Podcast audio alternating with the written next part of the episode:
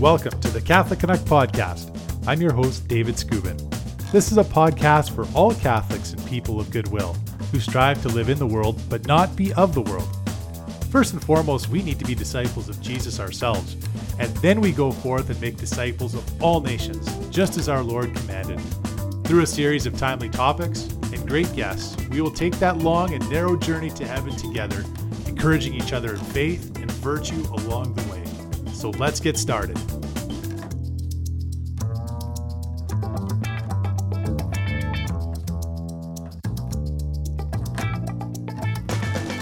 Praise be Jesus Christ now and forever. Well, welcome to another episode of the Catholic Canuck podcast where we live in the world, but we are not of the world, and where we are going to get holy or we're going to die trying. Hey, in case you haven't heard too, uh, Father Mike Schmitz has a great new podcast called The Bible in a Year.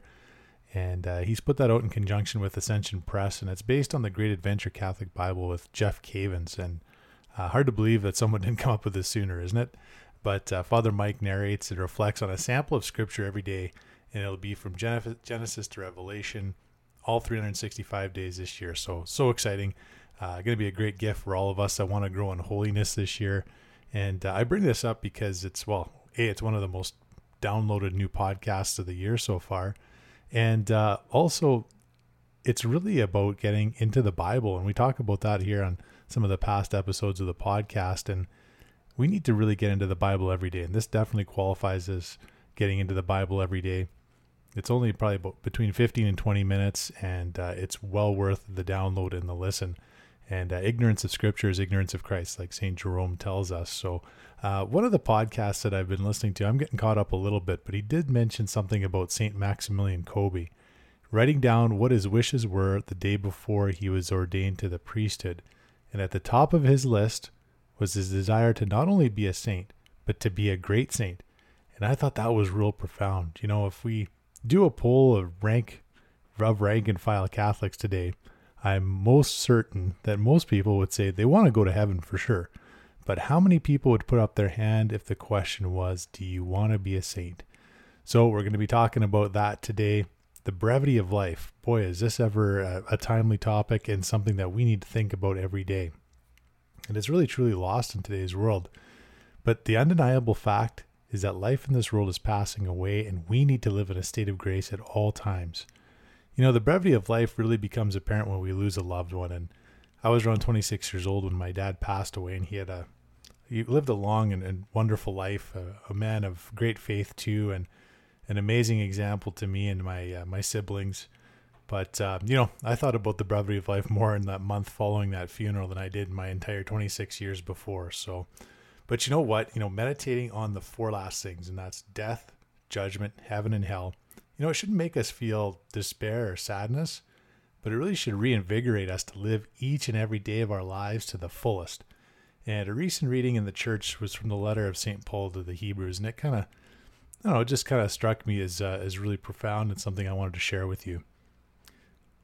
It says, Since therefore the children share in flesh and blood, he himself likewise partook in the same nature, that through death he might destroy him who has the power of death that is, the devil, and deliver all those who through fear of death were subject to lifelong bondage. You know what? Hold high the cross of Christ, my friends. Don't worry about death because Jesus took care of that on the cross. The only thing we need to worry about is living in a state of grace at all times, living that sacramental life, and we talk about that quite a bit. You know, we can look at the news and see local people passing away, or even celebrities or people that we follow that have passed away or even just had incredibly close calls with death. And uh, as many of you know, and, and, many of you are sports fans, and you know that uh, I'm a big sports fan myself. And one sport I've picked up as kind of a fun league to follow is Formula One racing. So, speaking of close calls, you probably saw the brush of death that uh, French driver Romain Grosjean had at a race at the end of 2020. You can search it on YouTube, and it's a, it's a pretty incredible crash. So, now, most F1 races are in all kinds of exotic places all over the world that usually happen in the middle of the night, so I PVR almost every race. Now, hands up if you've ever had one of your children spoil the ending to a story of something you've PVR'd or some sort of a movie that you've watched. Well, In this case, I was quite happy my son Xavier stumbled across the race report the next day because about 30 seconds before I watched that crash of Romain Grosjean on PVR, Xavier told me, he said, Hey, hey, dad, just so you know, Romain had a big crash. He almost died, but he survived and he's okay. Then I saw the crash and I was very happy he told me that because if he didn't, I honestly would have thought I saw someone die on TV. So Romain's back wheel clipped the front of another driver's car and he hit a barricade at about 190 miles an hour. The car splits in half, fuel cell detaches, and explodes on impact. Romain spent almost 30 seconds in that inferno before he miraculously climbed out of that car and jumped to safety. Now, a lot of people say that safety measures saved Romain, and I have no doubt that that definitely helped out. But when you see the crash and you see Romain jump out, you will agree that it was divine intervention and I know, I don't know if Romain's a person of faith or not, but I know he has three young boys. And I pray that through this experience, which he said really had a profound impact on his outlook on life, it's going to bring him to a closer relationship with Christ. You know, I was listening to some country music, some older country music the other day, and uh, really actually a song that I remembered from several years ago. It's still one of my favorite songs of all time.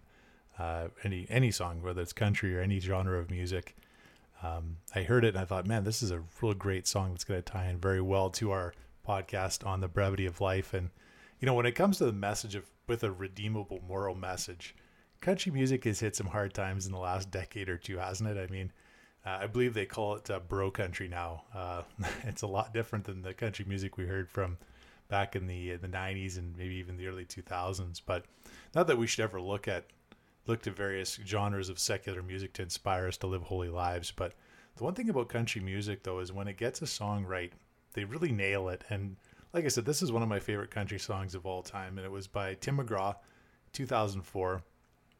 Massive number one hit. I think it was the number one song in country music for all of 2004. It was called "Live Like You Were Dying," and uh, it just had such a profound impact on me then, and I just really enjoy listening to it now as well.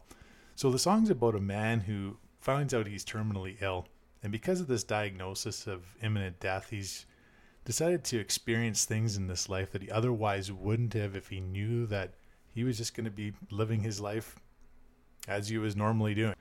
And the brevity of life came back, and well, the diagnosis became a real reality for him.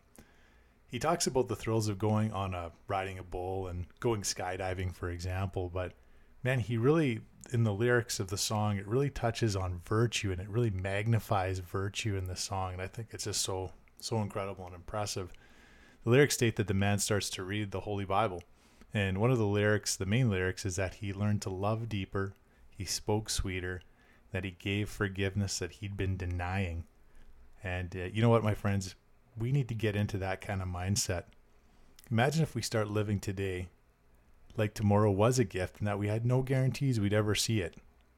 And if we had this mindset as people of faith, how would this affect the way we would approach life and how we would apply virtue to our lives? I'm telling you guys, dream big again, my friends. Dream big again. Maybe the path to being a saint isn't as far off in the distance as we think it is. You know, on our most recent uh, podcast we had with Matthew Arnold just a few weeks ago, it was uh, we had a real outstanding chat with him, and we mentioned the book The Imitation of Christ by Thomas A. Kempis, and thought this would be a time to share one of the reflections in his book. There's a series of reflections, uh, several of them in this book. They're about one to five minutes each, and they're all loaded with simple but really easy to read insights on the spiritual life. And it was written back in the 15th century. It's probably the most read devotional in the world outside the Bible and you can get it for under 10 bucks at uh, bookstores or even online. It's really an outstanding read. So, this brief reflection is taken from the 23rd chapter of this book on uh, page 21, and it's called Thoughts on Death. Very soon your life here will end. Consider then what may be in store for you elsewhere. Today we live, tomorrow we die, and are quickly forgotten. Oh, the dullness and hardness of a heart which looks only to the present instead of preparing for that which is to come. Therefore, in every deed and every thought, act as though you were to die this very day. If you had a good conscience, you would not fear death very much. It is better to avoid sin than to fear death, If you are not prepared today, how will you be prepared for tomorrow? Tomorrow is an uncertain day. How do you know you will have a tomorrow? What good is it to live a long life when we amend that life so little?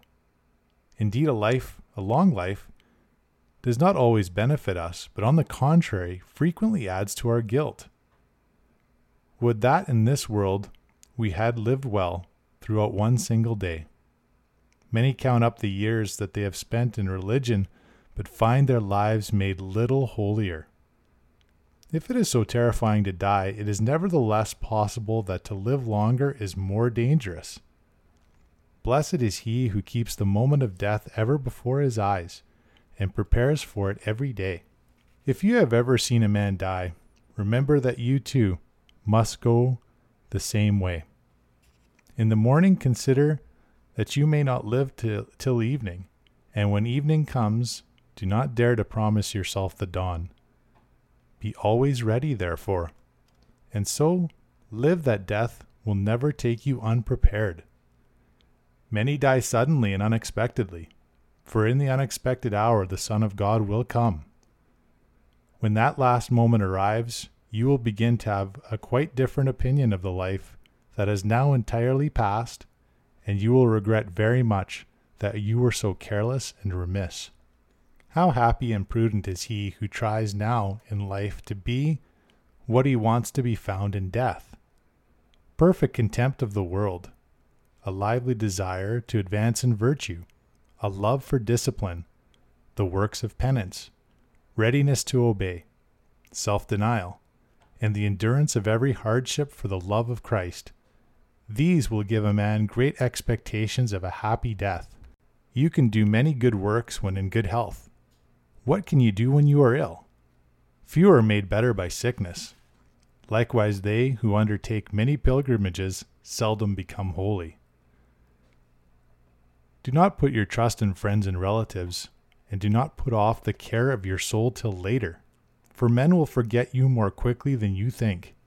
It is better to provide now in time and send some good account ahead of you than to rely on the help of others. If you do not care for your own welfare now, who will care for you when you are gone? The present is very precious. These are the days of salvation.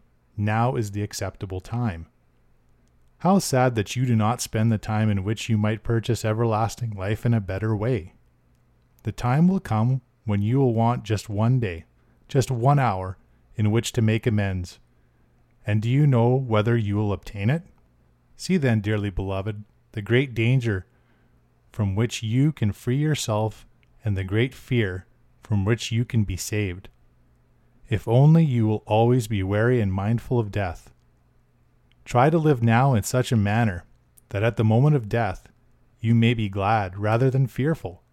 Learn to die to the world now, that then you may begin to live with Christ.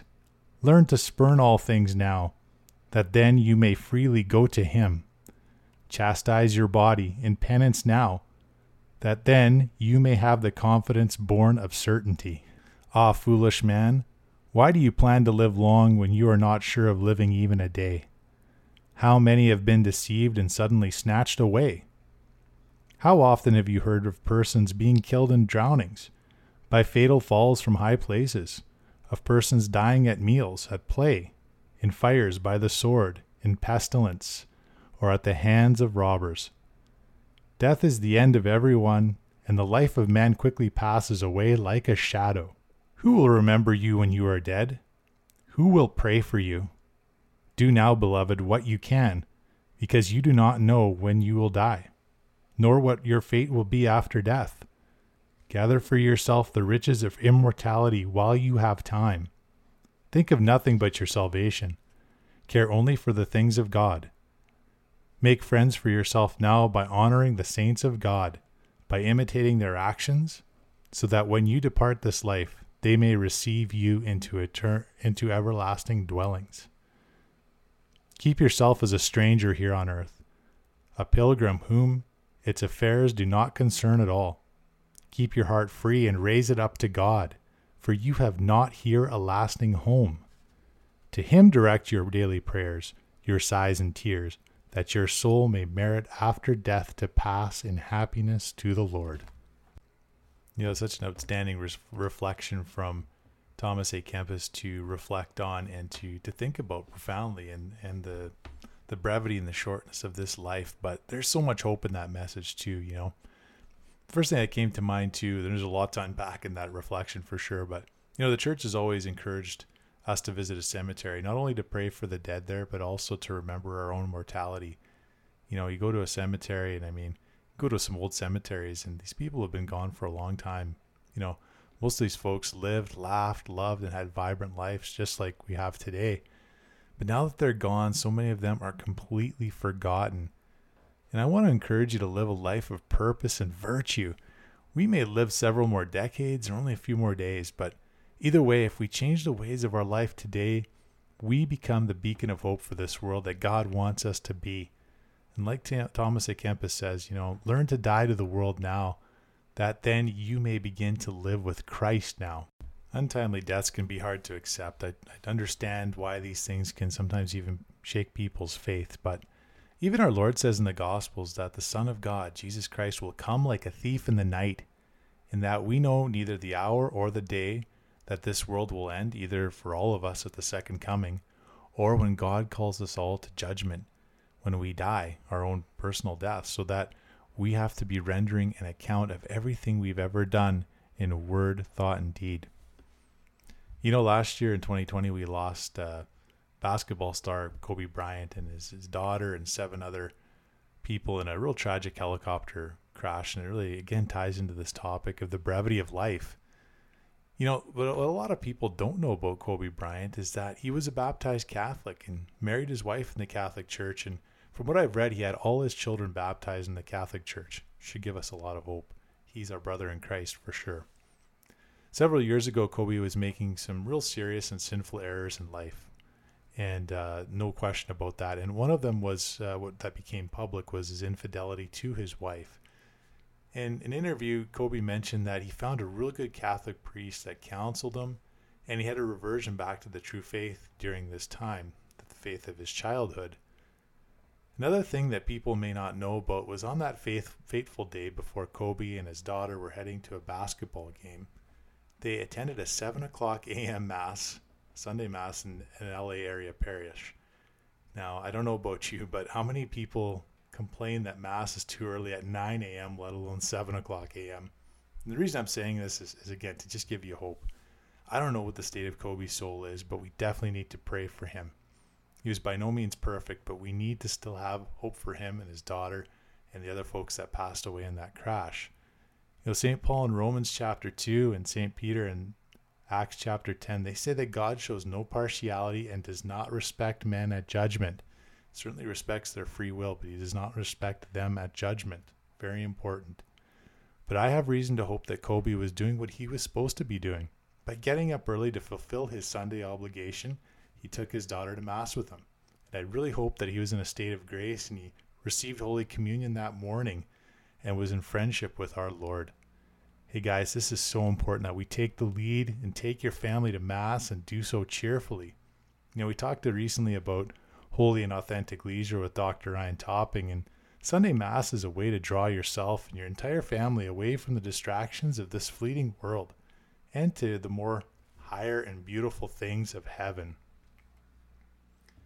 Here's a final piece of Kobe Bryant's story that not many people have talked about, but this has everything to do with being prepared at all times to meet our Lord and the fact that there are no such thing as coincidences when it comes to the spiritual life.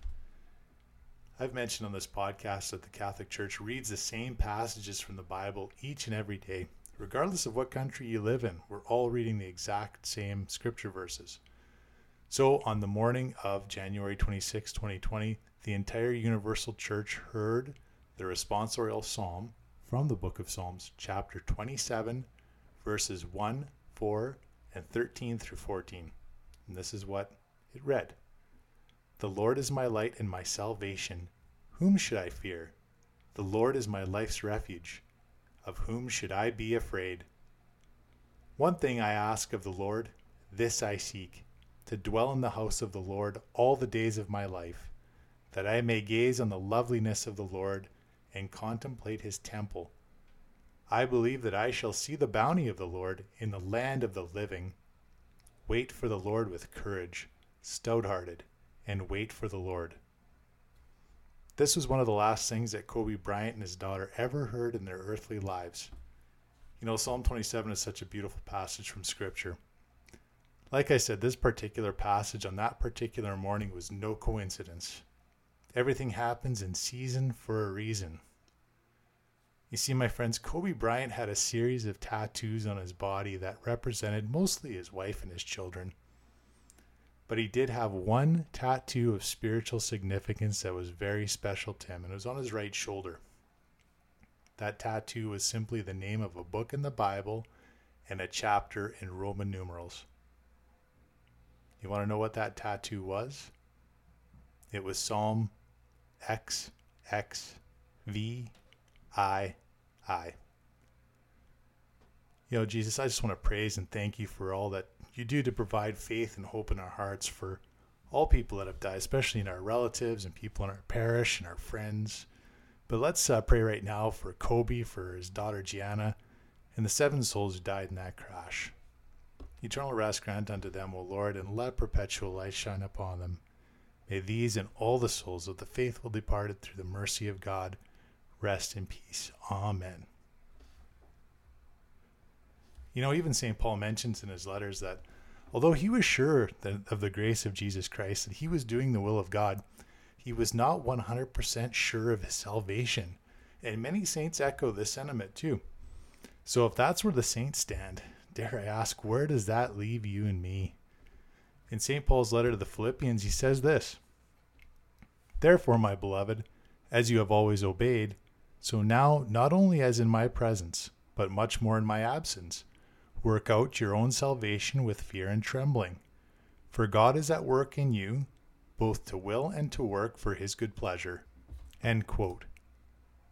And remember that at the end of our lives, we will appear before God as the just judge. So our time of mercy is right now, my friends. And you know what? To all people of goodwill, I implore you to dream big again.